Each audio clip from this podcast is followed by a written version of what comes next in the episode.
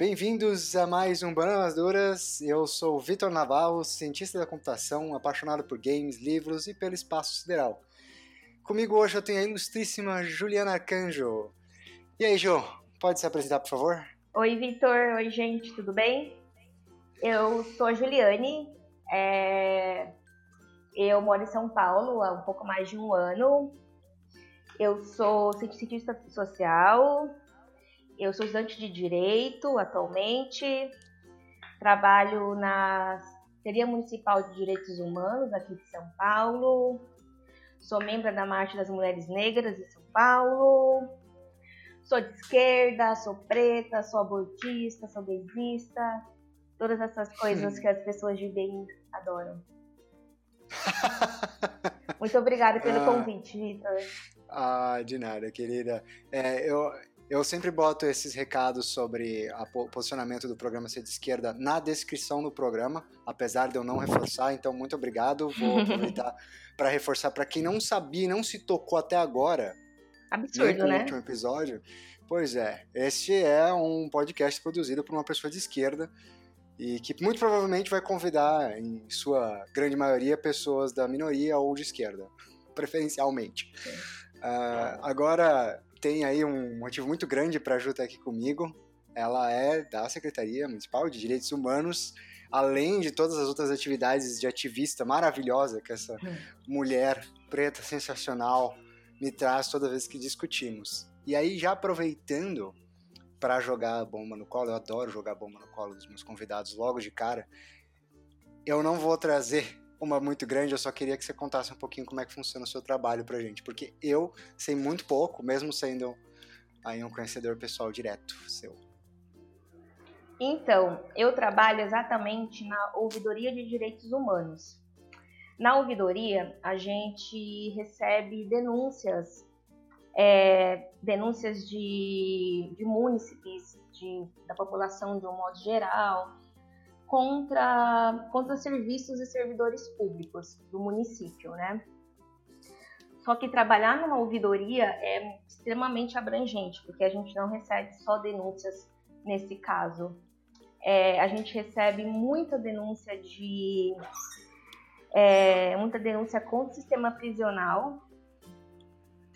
A gente recebe muita denúncia contra a CGM, para quem não conhece a Guarda Municipal, a gente recebe muita denúncia contra os aparelhos, é, aparelhos de, desculpa, contra os centros de acolhidas também aqui de São Paulo, que são muitos também. Uhum.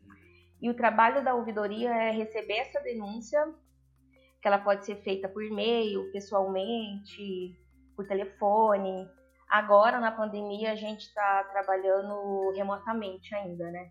Tudo bem que está voltando aos poucos, mas o trabalho tem sido essencialmente virtual. A gente recebe essa denúncia e, e tenta, e tenta resolvê-la da melhor forma possível, a mais democrática possível, né? É um trabalho, assim, gratificante, mas é um trabalho também que às vezes é, demanda uma carga emocional, um tipo de racionalidade que é muito difícil ter, saca? Bem difícil mesmo, assim. Eu nas minhas primeiras semanas eu chorei todos os dias no meu trabalho, assim, todos os dias. Assim. E eu tenho essa preocupação também de nunca deixar que, que a tragédia humana me é, seja normatizada. Eu preciso chorar sempre, senão alguma coisa deu errada comigo, né? Nossa, é, eu, eu essa ideia de humanizar o trabalho e segurar a barra sabendo que você precisa sentir a dor para não virar só um monte de folha, papel e número é, é bem pesado.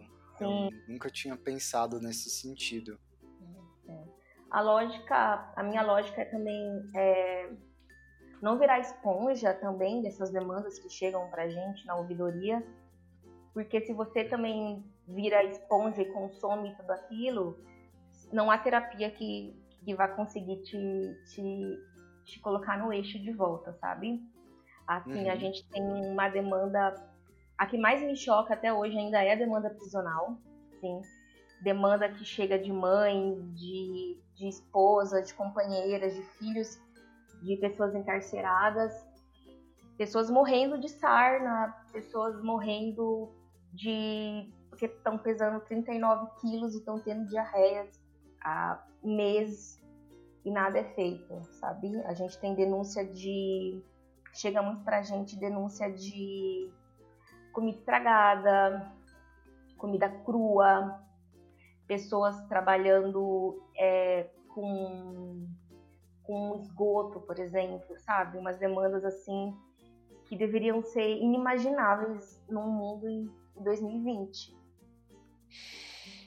É, mas a gente sabe que, bem como o nosso governo insiste em provar toda maldita vez né, essa caralha de mundo, eles conseguem provar que é assim, é recorrente esses maus tratos. Sim. E eu até queria saber, se fala, se fala do prisioneiro, a gente pode falar disso daqui a pouquinho de novo. Eu fiquei curioso com uma coisa agora. É, chegam também as denúncias com relação aos maus tratos aos nossos nativos ou isso é direcionado direto para o IBAMA? Eu não sei como é que isso funciona. Então, é, a, gente, a gente recebe todos os tipos de denúncia que você conseguir imaginar. A gente recebe denúncia de pessoas é, dizendo que o vizinho está escutando música muito alta depois das 10 da noite. Como a gente recebe denúncia de presidiários com sarna.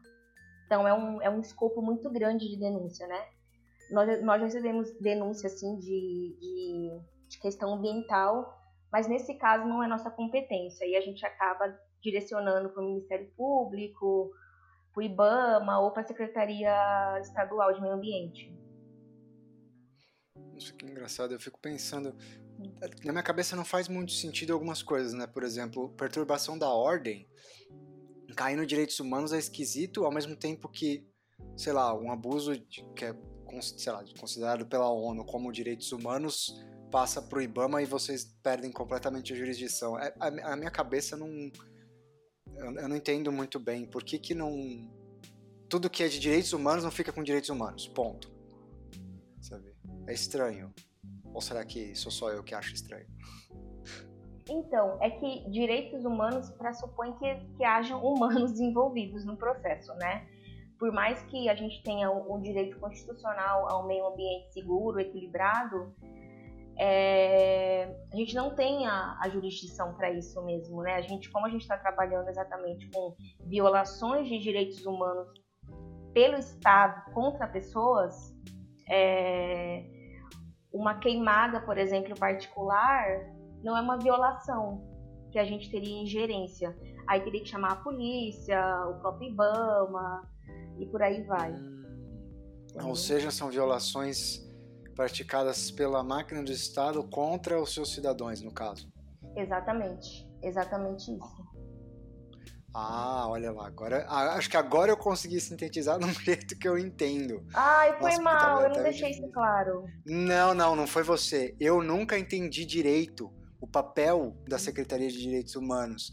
E você explicou, eu falei, cara, mas então quer dizer que na verdade é só vocês são um órgão grande para tratar só do problema que o Estado causa.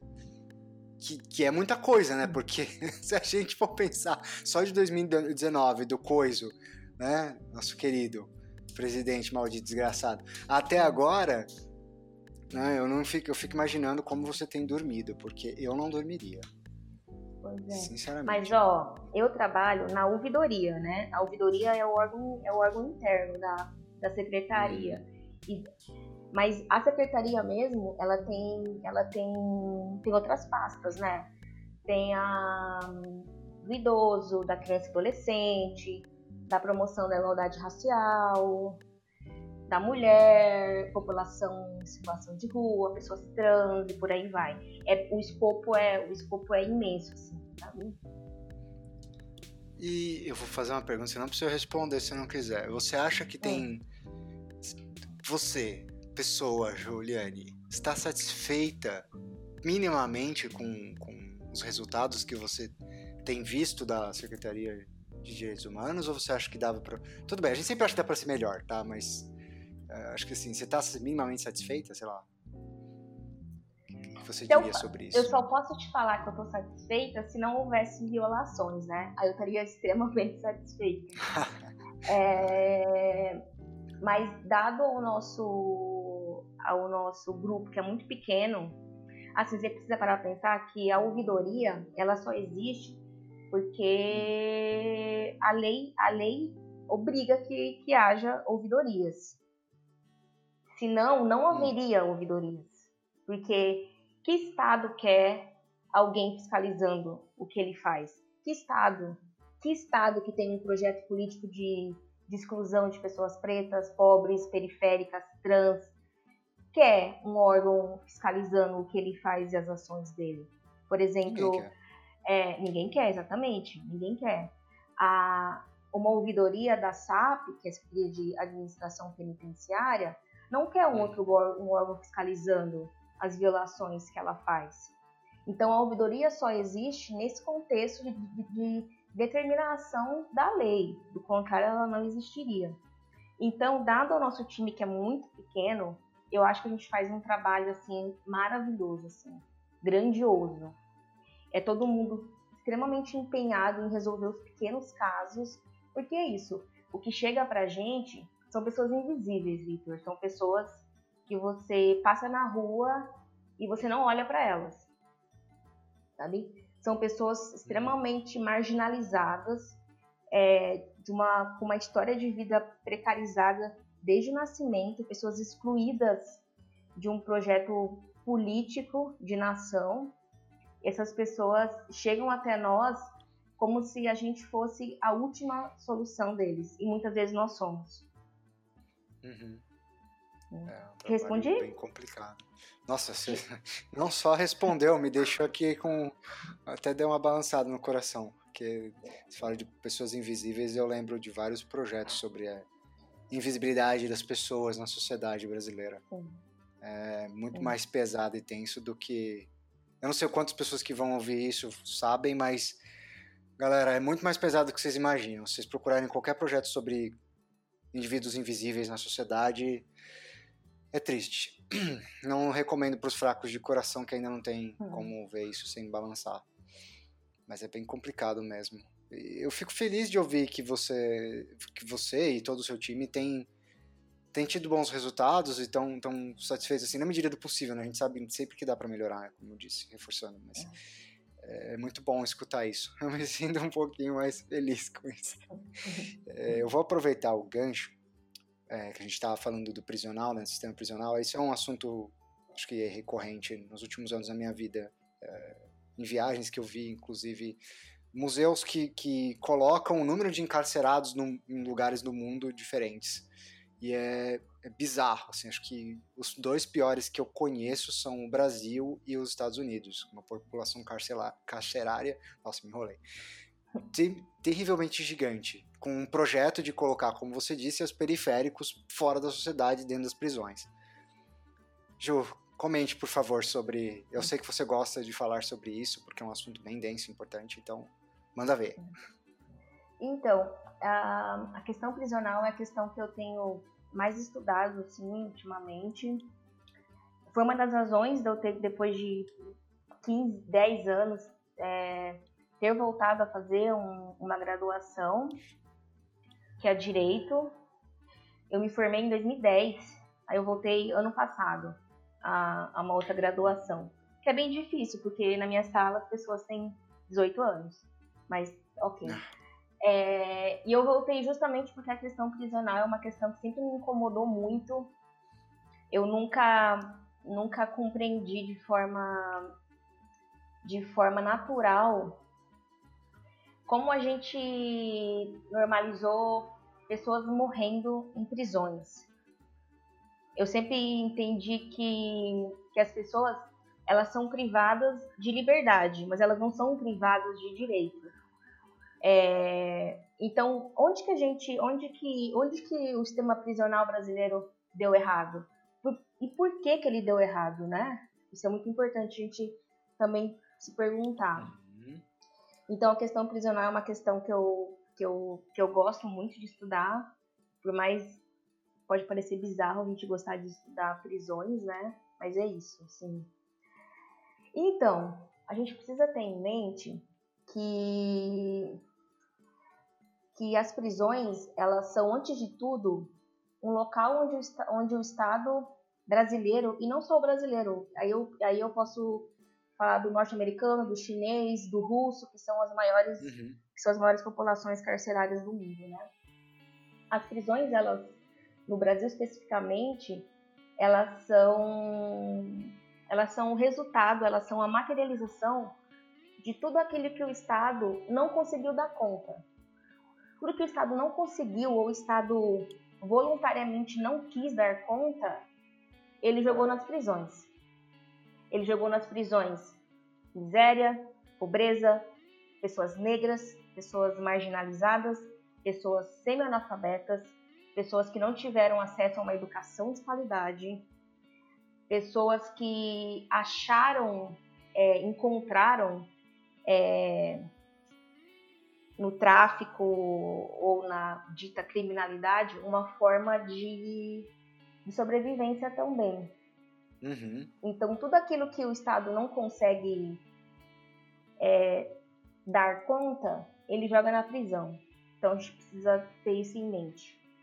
Depois, ter em mente também que, se tudo que o Estado não consegue dar conta, tudo que o Estado quer esconder, tudo que o Estado quer exterminar, ele joga numa prisão, que, que as prisões seriam boas? Por que, que as prisões teriam condições de higiene básicas?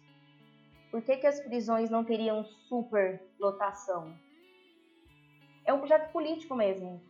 É, é, e a gente tem, enquanto sociedade punitivista, a ideia de que se fulano errou, fulano precisa pagar. E se ele pagar da forma mais cruel possível, melhor ainda.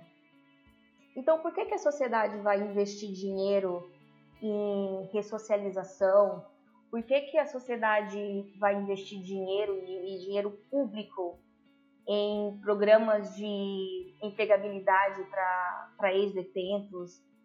Uhum. É, se não faz sentido, o projeto é que essas pessoas morram mesmo. É o, é o, o, é o, é o, eu ia falar alguma coisa, mas é, é isso mesmo, é o projeto final, é o que o Estado quer. Ele, ele quer que as pessoas presas, que as pessoas presas morram. Ah, é um, é um processo. Eh, eu vou usar genocídio, apesar dessa palavra me parecer tá demasiado tá pesada. Você tá certinho. Mas eu não, acho é que é bem mesmo. isso, porque a gente fala, a gente tá falando de. Não tá falando de tipo cinco pessoas, a gente tá falando de milhares de pessoas, tá, assim, por dia, em meses, em anos, e elas, essas pessoas morrem aos montes, porque tem muita gente no mundo, então muita gente morre. Eu não tô normalizando a, a morte, o que eu tô dizendo é que o volume é gigantesco. Então, para mim, a única palavra que cabe é um, é um processo de genocídio e extermínio de tudo aquilo, como você disse, que não, não cabe dentro de uma norma. E aí eu exatamente. acho que a palavra norma significa exatamente aquilo que não condiz com o que a sociedade acha aceitável. Eu acho que isso, isso nem ajuda. Só isso, nem, é, sim. E não é só isso também, né? A gente, precisa, a gente precisa entender o quanto o capitalismo também é responsável por isso, né?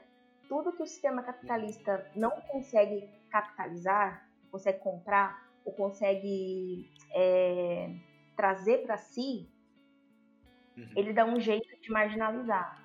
As prisões é um exemplo disso. Toda a massa que o, que o sistema capitalista não conseguiu englobar, que são pessoas pretas, pobres e periféricas, ele, ele precisa expurgar essas pessoas para algum lugar. Que lugar é esse? Atualmente, esse lugar são as prisões. É, quando vai empurrando para a borda da sociedade até que a única coisa que sobre seja morte, outro local onde ainda não foi imprisionado ou prisão. Exatamente, é bem... exatamente. É, eu, eu, eu, queria inclusive comentar, isso é uma coisa muito... Normalmente tende-se a dissociar a parte econômica da sociedade do sistema prisional.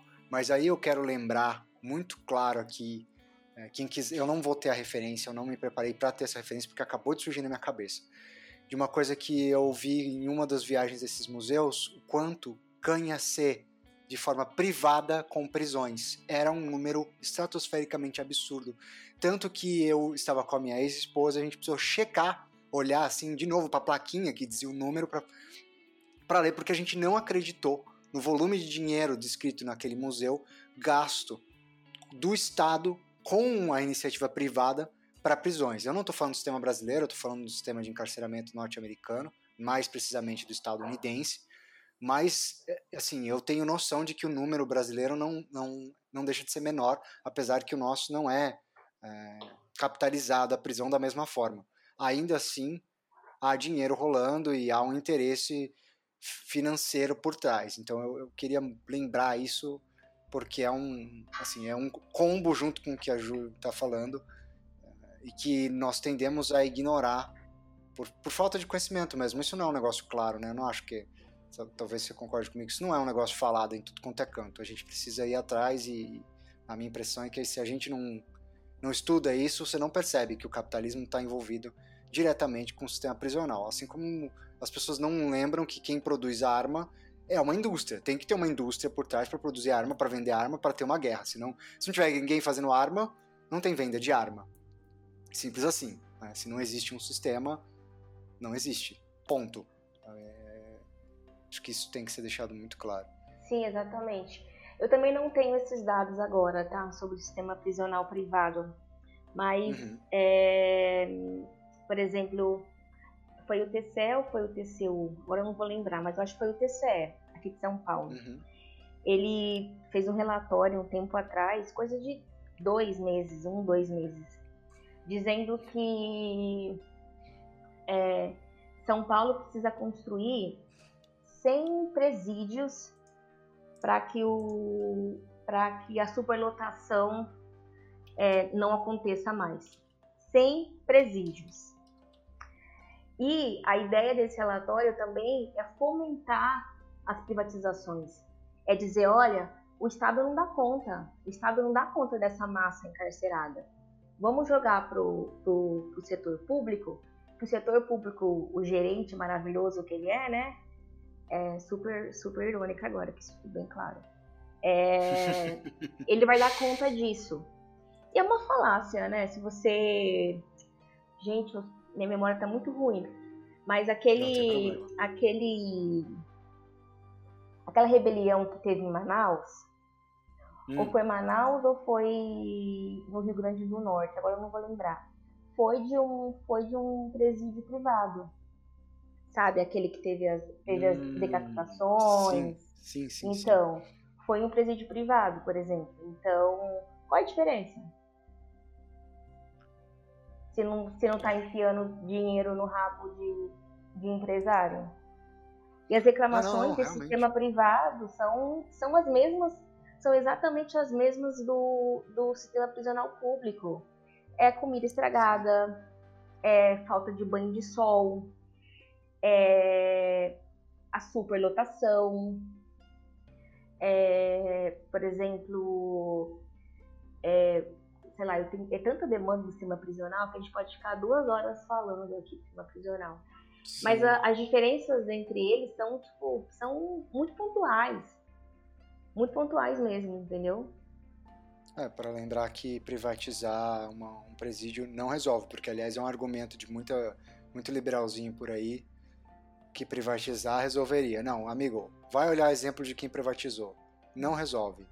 Ah, olha aí o exemplo e depois vem conversar para para me responder se resolveu, porque até onde eu sei não tem um exemplo no mundo que privatizar tenha resolvido. A gente tem bons exemplos onde se humanizam pra, na tentativa de diminuir ó, o problema do presídio, não resolve, né? mas eu já tinha lido em alguns artigos sobre, inclusive foi uma das minhas discussões com alguns amigos, como a parte de humanizar e colocar para trabalhos para gerar a própria movimentação dentro do presídio público, né, para também colocar essas pessoas em algum trabalho de marcenaria, para quando ela saísse da prisão, ela poder ser reinserida na sociedade.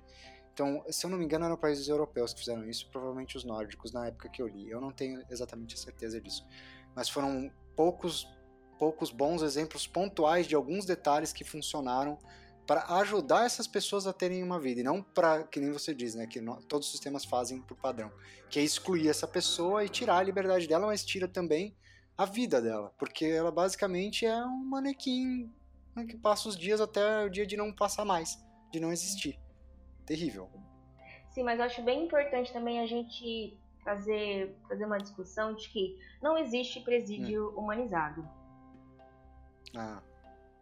Se você tira, certo. se você tira a liberdade de alguém dizendo que o que ela fez é errado, em cima de uma norma feita por pessoas ricas, brancas, é, no alto dos, de todos os seus privilégios, porque é preciso hum. pensar que o sistema penal brasileiro é um sistema racista.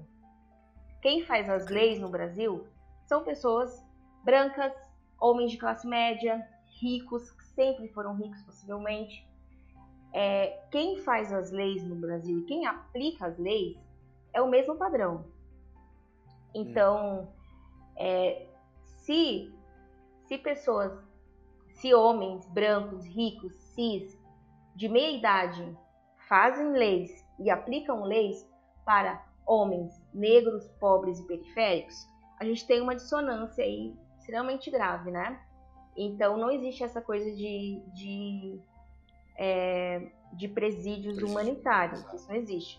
Presídio é você tirar exatamente a humanidade de alguém. É você tirar a subjetividade de alguém Entendi. dizendo é, nós não queremos você aqui. Então, a ideia, eu sou abolicionista. Eu defendo que não, que não hajam mais prisões. Eu concordo com você. Entendeu? Porque se a gente começa a trabalhar com reforma de, de prisões, a gente está dizendo que as prisões elas só dão erradas porque, porque elas não têm banheiro. Não, as prisões dão errado porque a sociedade deu errado. Não é reformando uma prisão que você vai diminuir o número da criminalidade. Não é reformando prisões que você vai que você vai diminuir a violência do Estado. Muito pelo contrário, né? É, uma coisa não tem nada a ver com a outra. Você pode talvez conseguir uma, uma prisão humanitária, seja lá o que isso quer dizer, conseguir que meia dúzia de, de ex-detentos é, se profissionalizem, por exemplo. Mas é tão uhum. pouco que, que não faz. Não. Isso, não faz sentido. Entende? Tá, mas aí eu te faço uma pergunta só antes da gente continuar. É, voltando no ponto que você falou de quem faz as regras, eu discordo do ponto de vista quando me falam que só colocar a pessoa preta lá no lugar de fazer as regras também resolva. Eu não acho que colocar só incluir pessoas pretas e periféricas para fazer as leis junto com as pessoas brancas vai resolver, porque para mim é o sistema que está quebrado. Não é necessariamente só o fato de que. Eu não sei, eu posso estar redondamente enganado aqui. Provavelmente eu tô, mas. Não, faz eu sentido. Acho que não é só sentido. colocar as pessoas lá. A gente precisa reformar tudo, certo? Pelo menos do meu ponto de vista. Sim, é que na verdade é, a gente precisa, por exemplo, acho que eu não falei isso, né? Mas a minha ideia de, de entrar no direito foi que, no, que eu consiga ajudar a acabar com o direito. A ideia fundamental é essa, que o direito não, que o direito não, que o direito não exista mais. Porque o direito é um braço de sustentação do capitalismo, né? O direito está aí para proteger patrimônio e não proteger vidas. É, isso é muito uhum. importante a gente ter em mente. Que você tem, você tem pontos do direito que, que ainda funcionam. Por exemplo, você tem a Defensoria Pública, que faz um trabalho magistral, maravilhoso assim. Mas aí você pega todo o resto do, do direito e é uma catástrofe. São pessoas ganhando 60, 70, 80 mil reais e dizendo: Ei, você é mulher grávida? Ei, você é mulher lactante? Você não vai ser, você não vai responder em prisão domiciliar. Você vai ficar presa aí. E ao mesmo tempo, esse, essa mesma pessoa diz: Ei, Queiroz, vai lá cumprir sua prisão domiciliar com a sua esposa? Pode ficar, pode ficar tranquilo. É... Então, não sei mais o que eu tava falando, eu me perdi, sou muito Não, não, eu entendi. Você tava falando. Pra, vamos, vou te ajudar aqui. Eu, eu, eu acho. Vamos ver mal. se eu peguei. Não, não, tá certo. Eu acho que você estava num raciocínio eh, exatamente o que você queria. Eu vou, eu vou tentar resgatar aqui. Que o ponto todo é de destruir o direito de dentro, porque você está dizendo sobre a defensoria pública, para quem não sabe, defensoria pública, eu acho que. Eu só sei uma história sobre isso, mas eu acho que é o suficiente. A defensoria pública que tenta resolver os casos das pessoas que não têm como ter um advogado, você me corrige se estiver errado, ou seja, defende as pessoas pretas, periféricas, pobres, no caso de muito provavelmente aquele moleque que estava na rua sentado na calçada, passou alguém correndo da polícia, vamos supor isso, tá? foi o caso, a história que eu vi, o moleque vai parar na delegacia sem ter nada a ver, só porque estava sentado na calçada no meio de uma treta, vai parar lá e fica preso por nada, porque o nosso sistema adora é, colocar as pessoas que estavam no meio do rolê são pobres para serem expelidas da sociedade. E aí lá vai o defensor público salvar essa pessoa e provar que ela não fez nada. Porque afinal de contas o nosso sistema ele funciona ao contrário. Você não é inocente até que se prove o contrário, você é culpado até que se prove o contrário. Ou, desde que você tenha um advogado bom amigo do presidente, amiguinho Queiroz, tu volta para casa e paga a, a porra da, da, da, pena em prisão domiciliar e o, o, infeliz do moleque de 15 anos na calçada, pobre, tem que pagar a vida inteira ou metade da vida dele na prisão por ter feito porra nenhuma. Esse era o ponto. Eu só fui é. um pouco direto e agressivo. É exatamente isso, exatamente isso. Por exemplo, no começo de, no começo desse mês, teve um caso que me, que me abalou bastante. Foi um caso hum. de um rapaz, eu não vou lembrar de onde ele é. Eu acho que é ou é Minas ou é São Paulo. Esse rapaz, uhum. 28 anos, ele foi preso com 10 gramas de maconha. Hum. Isso é o quê? Isso é quanto baseado? É nada, né? foi preso com 10 gramas, foi preso com 10 gramas de baseado. Uhum. É, o advogado, no caso a defensoria, tentou três habeas corpus para esse rapaz. O nome dele é Lucas. Uhum. Isso, Lucas. Todos negados. No mesmo dia que Lucas morreu de Covid, no presídio, por 10 uhum. gramas, por 10 gramas, foi exatamente o mesmo dia que o, desembargador ou ministro permitiu que o Queiroz cumprisse prisão domiciliar. Exatamente no mesmo dia. Então você percebe que o sistema de justiça, que o sistema penal, que o direito penal brasileiro é um direito extremamente seletivo, racialmente seletivo. Isso é muito importante também a gente demarcar que a raça faz toda a diferença no sistema penal brasileiro. Uhum. Entendeu? Aí você pode se perguntar também, por exemplo, por que que por que que as mais de 100 mulheres, por que que mais das 100 mulheres gestantes, lactantes no sistema prisional de São Paulo, por que que essas mulheres não conseguiram ir para domiciliar e a, e a esposa do, meu Deus, como chama? Adriana Anselmo. Ah, a mulher da. Adriana aquela que Anselmo. deixou o moleque cair? Não, não. Do... Adriana Anselmo, a esposa do, do Sérgio Cabral, no Rio. Por que, que Adriana ah, Anselmo, sim. que tem zilhões, zilhões de crimes gravíssimos, corrupção passiva, extorsão, zilhões de coisas, por que, que Adriana Anselmo conseguiu ir para a prisão cuidar dos filhos? Conseguiu sair da prisão para cuidar dos filhos? Por que, que essas 150 mulheres é, não têm que a Adriana Anselmo tem? É... Eu, eu, adivinha, né? Exatamente, exatamente. É. Então, no Brasil... Além da cor da pele dela, todo o dinheiro, envolvimento político, a gente precisa lembrar, desculpa eu te cortar rapidinho, Não, só para lembrar uma coisa, a gente precisa lembrar que todo... É, me provaram isso quando eu voltei a, a estudar política. O viver é um ato político. Essa mulher, ela, além de todos os privilégios da cor da pele dela por ser branca, ela ainda por cima tem todos os privilégios financeiros dentro do sistema capitalista e políticos pelo fato de onde ela estruturou a vida dela. Sim. E é isso que nenhum de nós tem.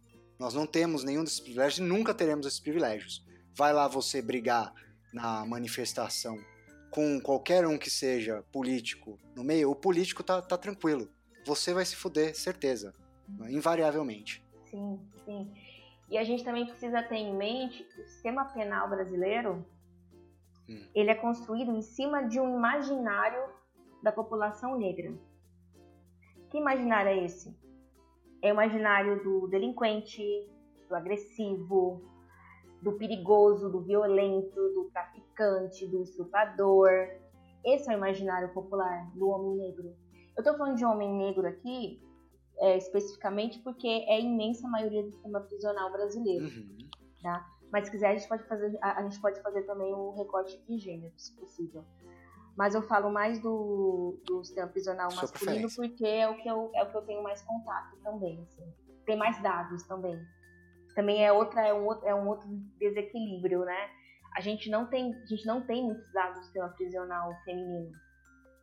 O que hum. chega, o que chega para gente que está estudando é, por exemplo, o, aume o aumento de, do encarceramento feminino desde que a lei de drogas foi, foi promulgada em 2006, que aumentou, sei lá, tipo 400%, um troço muito doido, assim, sabe?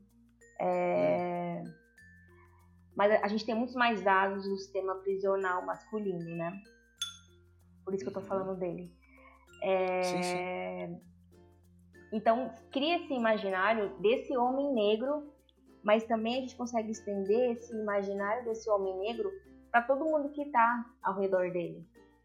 Se esse homem negro é, é violento, é cruel, é perigoso, as pessoas que defendem ele também é. A mãe, a esposa, os filhos. É, onde, esse, onde esse homem perigoso mora, também é perigoso. Aí a gente entra na questão de por que as polícias é, conseguem invadir comunidades, conseguem invadir favelas, tocar o terror, matar e nada acontece. Por que, que essa polícia não faz a mesma coisa aqui nos Jardins? Por que, ela não faz a mesma coisa em Copacabana? Por que, que ela não faz a mesma coisa na Pompeia? Na manifestação.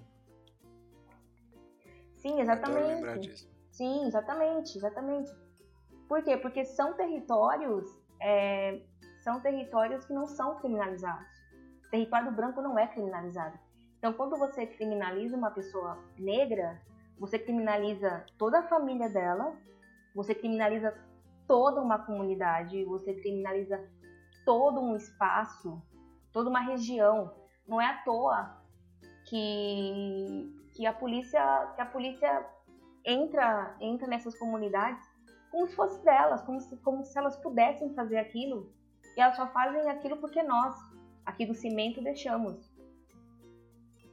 E não só isso, porque a máquina do Estado permite e protege não a pessoa, mas a tática policial. Né? Eu, não, eu não quero aqui nem entrar na discussão sobre o psicológico, porque a gente sabe que é, não, não, não, dá, não é uma situação simples. Não dá para dialogar e eu não estou defendendo. Uh, eu estou falando do ser humano, a condição humana. Né?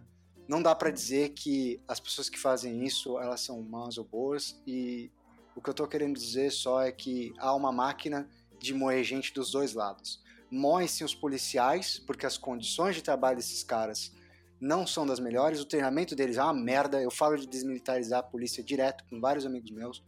A forma de treinar essas pessoas é ridiculamente desumana. E aí põe esse monte de gente despreparada que deveria, teoricamente, proteger a população para fazer o quê? Combater um inimigo virtual. Para o capitalismo, adivinha que é inimigo virtual? O pobre periférico, preto, da favelado, da puta que pariu, esse é o inimigo virtual. Então esse cara faz o que? Ele faz o que a máquina de moer gente produz como resultado, que é mandar o cara lá pra favela, ele acha que ele é o dono do rolê, destrói tudo que ele puder destruir lá, porque alguém mandou ele destruir. A gente, eu tô aqui banalizando a forma como isso acontece. Ah, então me permitam essa banalização por um segundo. E aí a gente sabe o resultado, que o resultado é ruim para os dois lados. A gente destruiu um monte de vida, a gente destruiu um monte de vida de pessoas que, que eram teoricamente plenas em mente, que são essas pessoas que decidem ser policiais, uhum. e a gente destrói um monte de vida do outro lado. Lógico, a proporção é desumana, né? Não estou igualando aqui. A proporção do lado das pessoas pretas, pobres, periféricas é ridiculamente maior. Até porque quem está armado é o lado da polícia. Mas a gente tudo que o Estado faz é destruir as vidas. É isso. É uma máquina de moer pessoas. E aí eu fico olhando para tudo isso quando você me fala, e, e, aí me vem junto com um problema prisional, vem esse problema que a gente tem da militarização policial. Né? Para quem não sabe, se me permitir fazer um comentário, você provavelmente sabe disso, mas eu gosto de comentar isso, porque eu pego as pessoas de surpresa. A GCM e a Polícia Militar nem sempre foram separadas. A gente tinha uma polícia só, em que em um momento foi separada e decidiu se militarizar uma parte da polícia. Parabéns! Né? Iniciou-se um projeto de morte né, e assassinato da nossa população.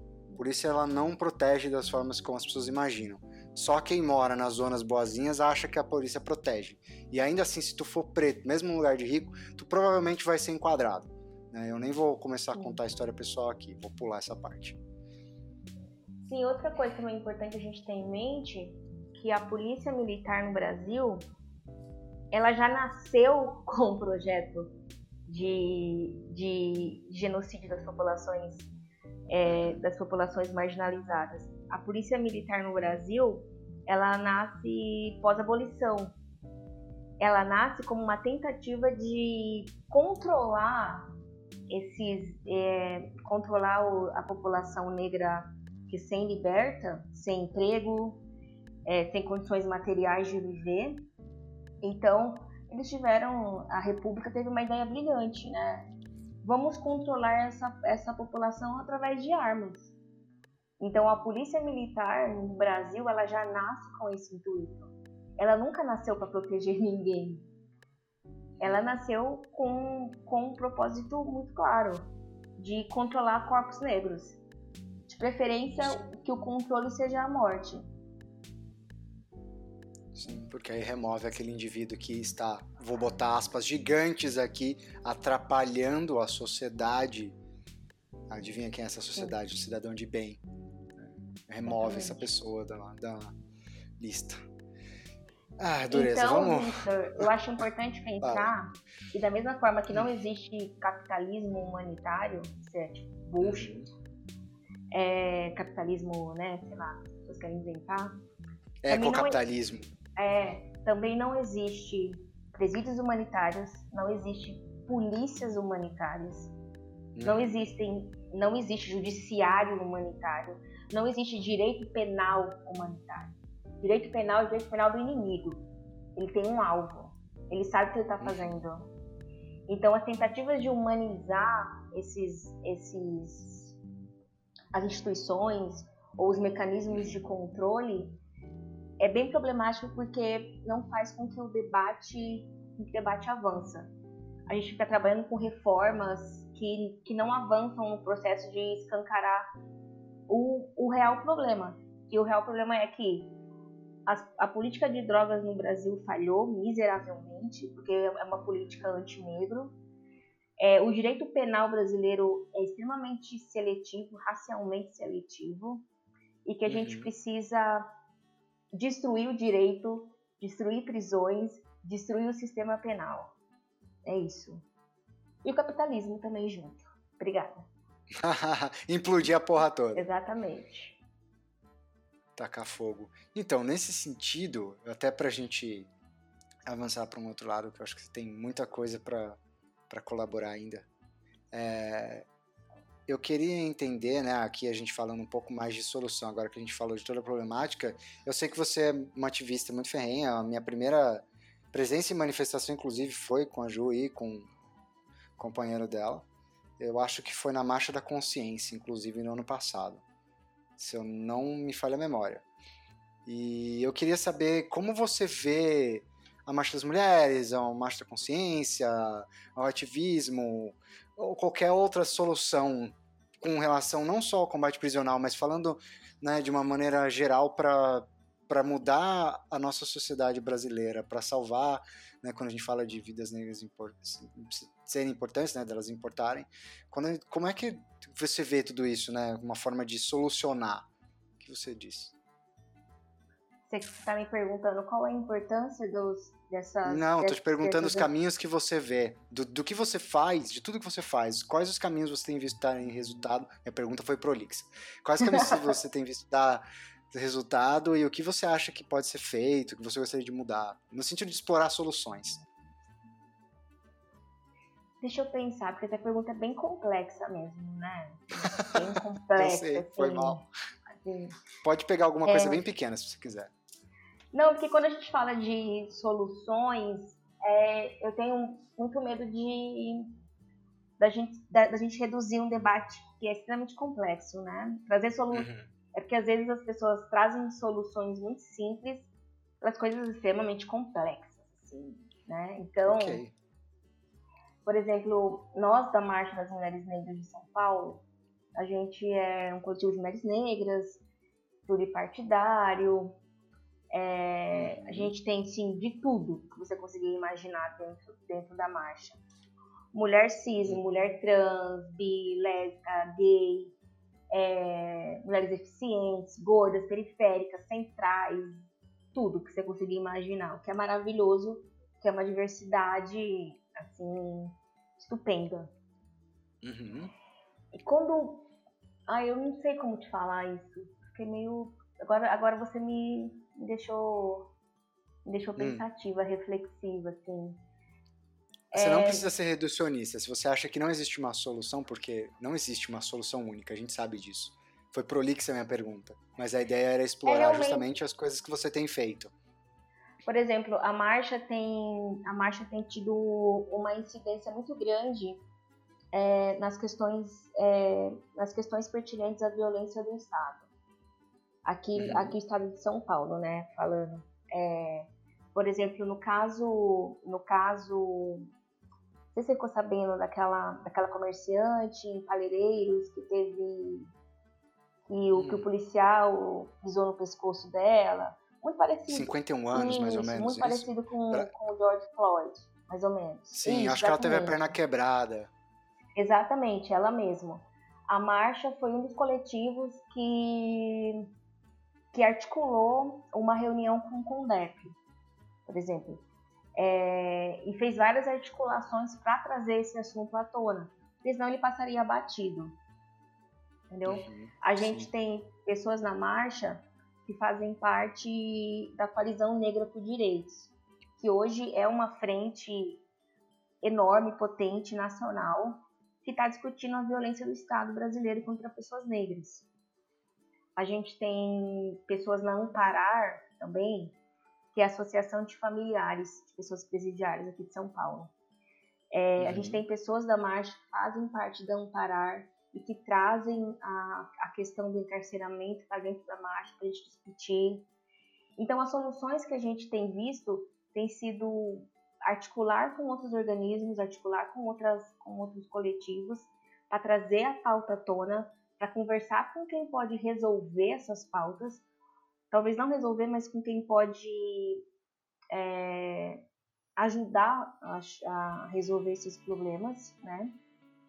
E é isso, porque a gente não trabalha sozinho, né? A gente é, a gente é, um, a gente é um, um coletivo que tem muita capilaridade, a gente sempre está trabalhando com outros coletivos, com deputados, com deputados, buscando buscando soluções mesmo que, que sejam minimamente democráticas e antirracistas.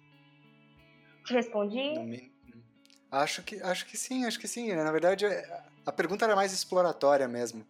Ah, não, hum. Mais uma questão de, de, percepção, até porque agora eu, eu, me dei conta de. Acho que me dei conta de uma coisa, né? Você falou muito das, da marcha, e me parece, me corrija se estiver errado, de que o que eu tenho visto, né, dos movimentos terem se tornado, acho que mais forte nos últimos tempos, justamente por conta da merda de situação que a gente vive com esse desgoverno, é, me parece que tem fortalecido, né, do ano passado para cá, e inclusive com movimentações, mesmo com apesar de eu ser um pouco contra com relação a sair por aí botando nossas vidas em risco, e, e há quem diga que já está em risco mesmo, então melhor uhum. lutar do que cair sem luta.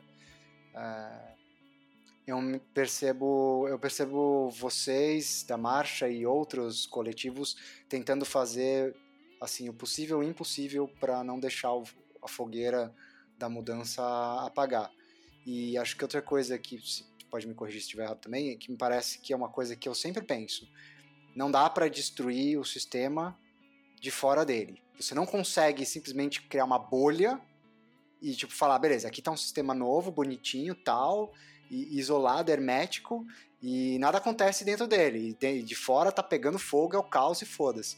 Parece que a gente não tem outro jeito né, de, de, resolver toda essa complexidade, a não ser fazer parte dela e usar as próprias ferramentas, né, como você disse, do direito, da parte da Secretaria de Direitos Humanos e da marcha, das manifestações, que são direitos constitucionais, né, o fato de você poder ter um grupo, se reunir e se manifestar, é, são ferramentas do próprio, do próprio sistema em que a gente vive e que a gente tem, aparentemente, a gente tem tentado usar isso para tentar atacar né, o próprio sistema. Acho que. Sim. A minha percepção. Você acha que é válido sim. dentro de tudo Não, que você sim. falou? Sim, sim.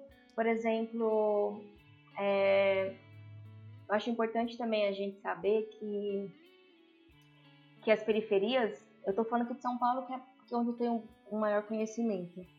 As periferias de São Paulo, elas, elas já são, elas já são, o, o Estado não chega nesse, nesses lugares.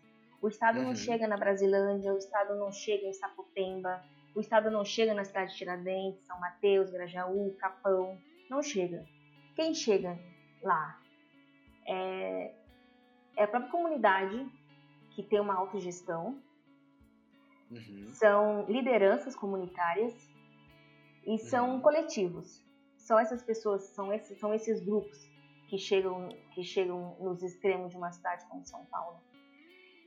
E, e boa parte do trabalho da marcha nessa pandemia tem sido levantar um fundo, um fundo financeiro, é, para a gente conseguir comprar cestas básicas para mulheres que estão em situação de vulnerabilidade. Mulheres que não conseguiram acessar o auxílio emergencial, mulheres que estão desempregadas, é, então a gente tem, a, a, gente desde o começo, desde o final de março, a gente está com esse projeto de levantar dinheiro para levar a cesta básica. Por quê? Porque o Estado não chegou nesses lugares. Então é um trabalho que pode parecer muito pequeno e pouco revolucionário, né? Mas é, quem tem fome tem pressa, quem tem fome não espera. É, não dá para fazer revolução de barriga Exatamente, vazia. Né? Então, não dá. Se tá, tiver todo mundo morto, ninguém faz revolução. Exatamente. Então são isso, a gente, a gente consegue articular desde a base, fazendo isso, é, ajudando essas mulheres em situação de vulnerabilidade, uhum. até um projeto como a Colisão Negra por Direitos, por exemplo. Então, que faz, o campo desculpa, de minha a coalizão negra por a coalizão negra por, por direitos é, um, é, uma, é uma frente é uma hum. frente hum. ampla de coletivos do Brasil inteiro que tem como propósito é, lutar, confrontar contra o genocídio do Estado brasileiro, contra as pessoas negras. Estou falando uhum. bem, bem reduzido, tá? Porque ela, ela tem outras, ela tem outras, outras propostas, então mas ela nasceu com esse, com esse propósito de evidenciar, de confrontar, de lutar contra, contra o genocídio do povo, do povo preto no Brasil. É uma frente ampla, maravilhosa, tem uma discussão assim, fundamental e, e, necessária no Brasil atual. Assim. Então é isso, os movimentos negros, eles, eles vão desde a base e vão, e vão até o que a gente considera um topo, entendeu? Tá. É... Será que eu posso te fazer uma pergunta? Não sei se, vai, se você vai sentir que tem tempo para isso, mas eu vou fazer a pergunta mesmo assim. Como que você acha que tá essa relação entre os movimentos, né, periféricos de todos os tipos, os pretos e os outros movimentos que têm tentado solucionar os problemas da população e o movimento de esquerda político? Como que você vê essa relação atualmente? Nossa, sério que fez essa pergunta? Sério? Desculpa. Se você não quiser responder, você não responde. Não, não. É... Então, eu sou bem, eu sou bem pragmática. Enquanto a esquerda brasileira não colocar a questão racial, a questão periférica no centro, ela ela não é bem uma esquerda, né? Ela pode se dar outro nome. Mas enquanto questões de pessoas marginalizadas, excluídas da sociedade, não forem o centro do debate político, é, eu não sei o, que, o que a esquerda realmente está tá fazendo. Assim, é, tá brincando, é isso. brincando tenho, de fazer política. Exatamente, exatamente. Eu não, eu tenho várias críticas à esquerda assim, brasileira, às esquerdas, isso é muito importante dizer, né? São várias.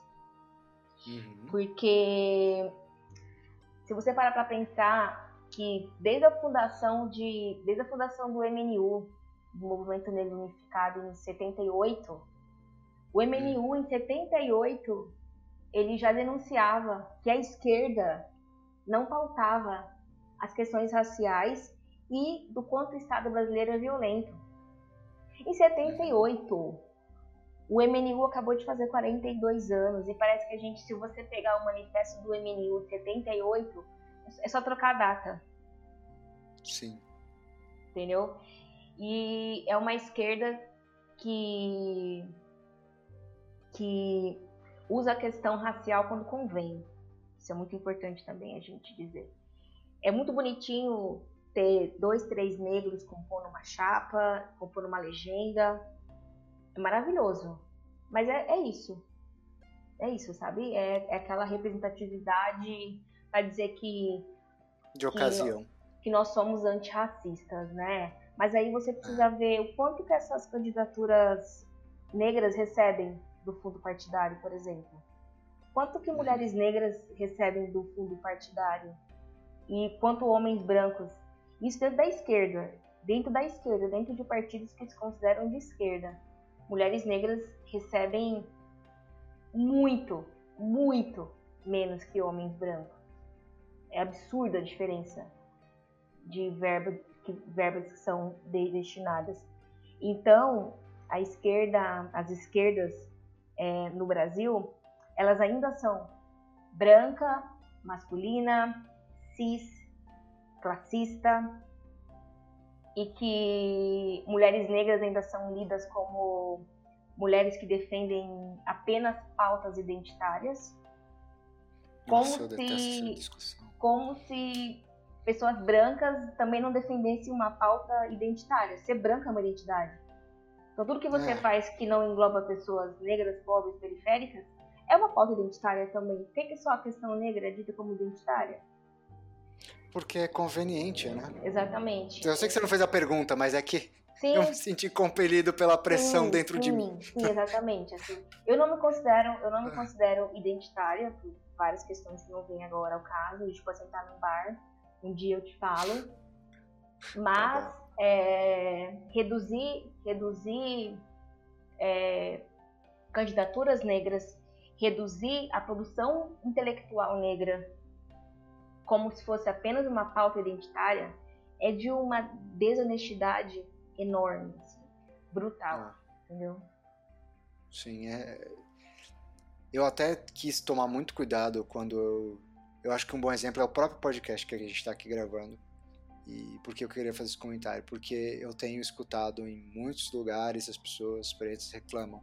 Por que que preto só é preto, preta, pretos com X, todos só é chamado para discutir questão racial. Por que, que acham que somos todos reduzidos ao identitarismo? Assim, porque é conveniente. É conveniente você colocar pessoa, todos nós numa caixa e dizer que a gente só pode discutir aquilo, porque sabe-se que assim é mais um jeito de controle. Pelo menos é, essa é a visão que eu tenho. É mais um jeito de controlar, porque você reduz todo mundo que é preto à discussão de racismo. Ponto. Aí, beleza, tanto faz, né? Se a gente quer, se a gente não quer ser lembrado só pela questão racial, não importa. Pouco importa, porque é assim que a sociedade quer vender, assim, porque para mim é isso, é vender a, a, nossa imagem. Nós estamos sendo vendidos e reduzidos a isso que você falou, a questão identitária. identitária. É, para mim é ridículo. Sim, é reduzir é, é, é o que você falou mesmo, é uma forma de controle. É uma forma de dizer assim, é, vocês negros, é, vocês só falam sobre racismo porque é só isso que vocês sabem. Vocês não sabem outras coisas. É, então vou dar aqui um espacinho para você, aqui cinco minutinhos aqui para você falar sobre racismo, quanto o racismo é, é, é ruim. Uhum. Mas perceber que pessoas negras podem, podem falar de outras zilhões de coisas pra, uhum. para pessoas brancas é até um susto, sabe? Ou então Sim. você, ou então pessoas brancas exigirem que pessoas negras é, pautem o racismo a todo instante. Às vezes uhum. eu não uhum. quero falar sobre racismo, às vezes eu quero falar sobre, não sei, sobre fofoca de celebridade. às vezes eu quero falar. Sobre, não sei, o quanto eu quero ir pra praia, saca? Eu não quero falar sobre racismo, não quero falar sobre pessoas pretas morrendo. Eu quero falar sobre outras Sim. coisas. Mas a partir do momento que, que a sociedade branca nos coloca nessa caixinha de que somos todos iguais, de que devemos e sabemos falar a todo instante sobre o racismo, é uma forma é. de controle e de reducionismo, sabe? Sim. Sim. É, eu até. Por isso, por exemplo, quando eu convidei a Glaucia no último episódio, a gente tomou cuidado para falar sobre a mente, e nesse aqui eu queria muito falar sobre a questão dos direitos humanos, porque apesar de fazer parte da luta racial, não é necessariamente única e exclusivamente sobre isso. E aí tem a questão do sistema carcerário, eu acho que são assuntos é, super bacanas, pouco discutidos e que não é necessariamente só porque você é preto, só porque eu sou preto e assim, acho que isso é, é, um, é, é um, sai um pouquinho pelo menos, né, para a gente poder ir além numa questão que é pouco discutida sim, e é super interessante. Sim, sim, com certeza, com certeza, sim. É, eu acho, calma, eu ia falar alguma coisa, mas eu esqueci. Nossa, eu tô muito esquecida, gente, tô muito. Ah, que, sabe o que é isso? Efeitos quarentena, Covid, deixa muito... todo mundo Uh, pois louco. é, eu tô fazendo, eu tô fazendo um projeto lá na, na ouvidoria e eu tô assim, cheia de dados na cabeça. Assim, eu falei, gente, eu vou acabar me confundindo com os dados que eu tô fazer, fazendo um relatório. Eu falei, não vou falar de dados no podcast, porque eu vou meter, sei lá, um dado que não é e vou ficar e vou atrapalhar tudo, assim. Mas o que eu ia falar é que é muito é muito triste essa ideia que as pessoas têm de que direitos humanos é direito de pessoas encarceradas, que direitos humanos é direito de é, dos manos, eu odeio essa expressão. É, direitos humanos é coisa de bandido e tal. Nossa. Quando você para pra pensar que direitos humanos é basicamente um direito que todo mundo tem a ter um mínimo de dignidade na vida, então uma pessoa que está lutando por é, moradia ela está lutando por direitos humanos, uma pessoa que está que tá lutando por saneamento básico, uma uhum. pessoa que está lutando por, por transporte de qualidade, gratuito, é, alguém que está lutando por, por uma saúde. Por uma escola no meio do exatamente, nada. Exatamente, por uma, por, por uma saúde minimamente acessível. Uhum. É um, isso é direitos humanos, sabe? E reduzir, reduzi-lo a a, a defesa de pessoas encarceradas é uma forma também de, de, de enfraquecer, né? Uma forma de dizer que direitos humanos não servem para nada. E sem direitos humanos a gente não sei onde a gente estaria hoje. Que tipo de violações Sim. a gente teria hoje, sabe?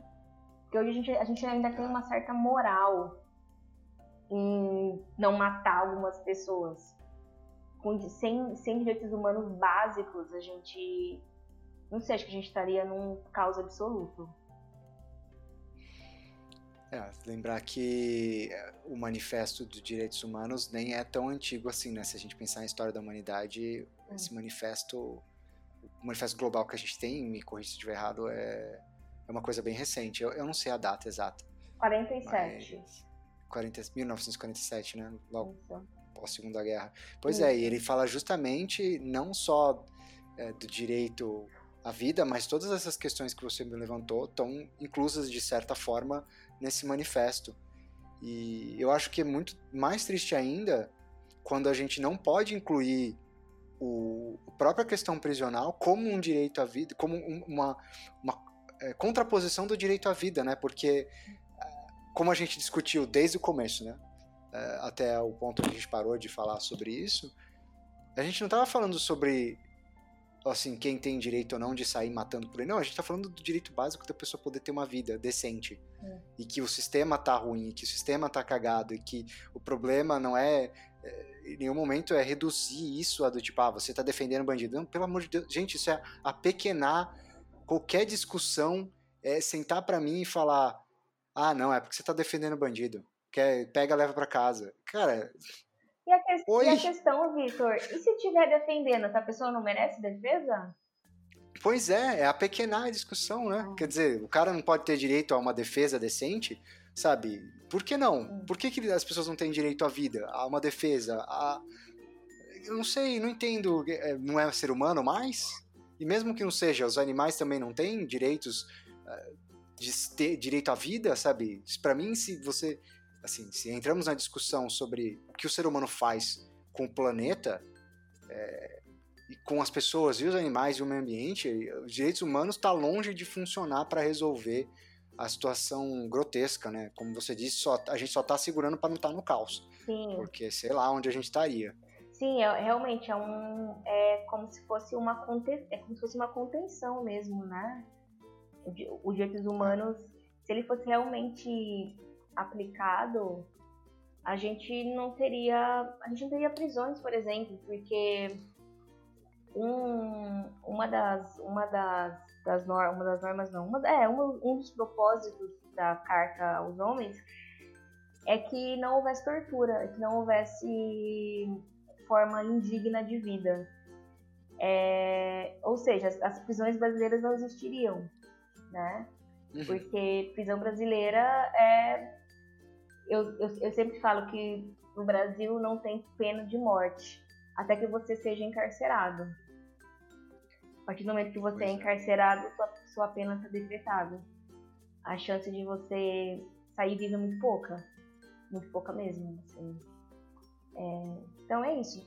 Direitos humanos é uma coisa muito ampla, muito, muito abrangente, que infelizmente foi totalmente desvirtuada para um outro caminho justa pro, propositalmente, obviamente, né?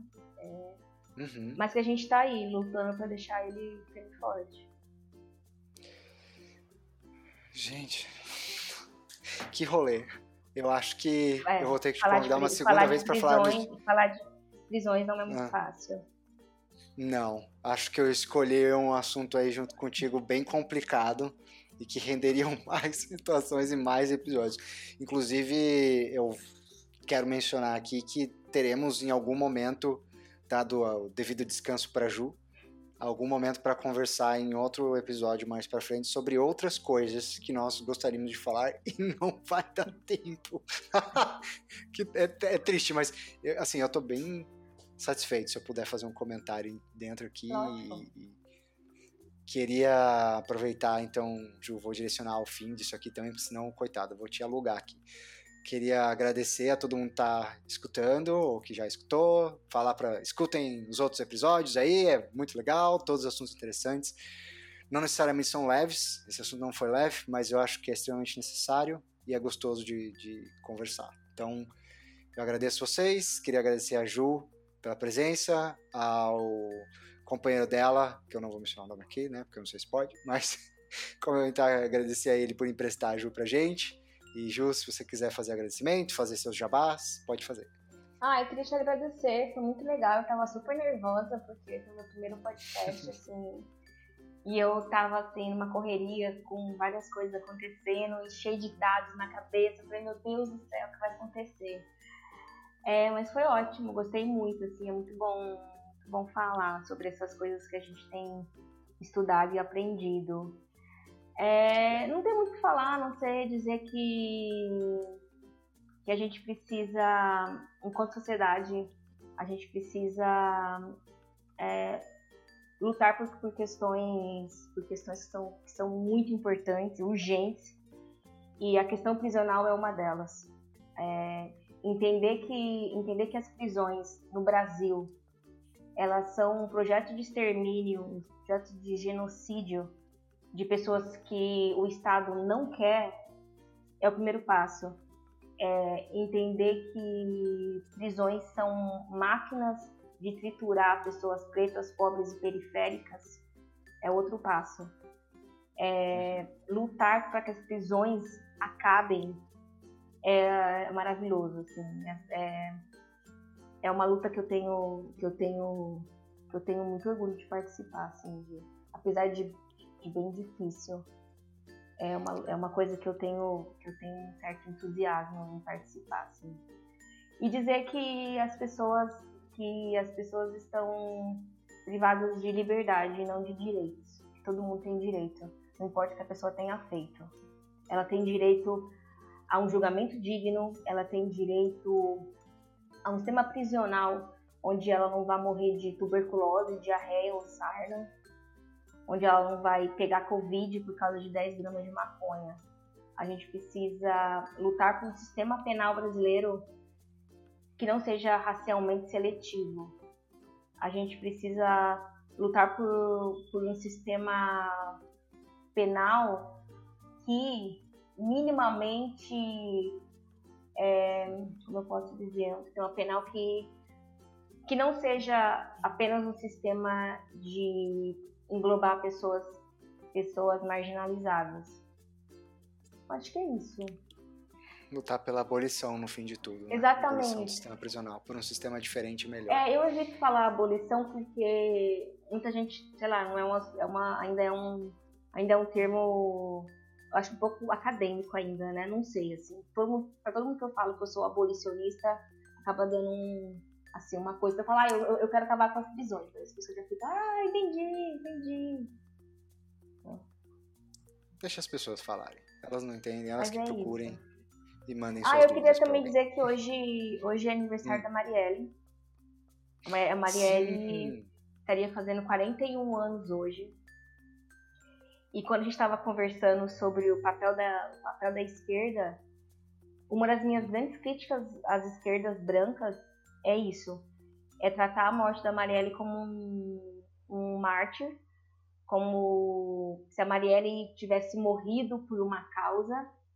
Eu discordo drasticamente disso. A Marielle queria estar viva agora, ela queria estar curtindo o aniversário dela.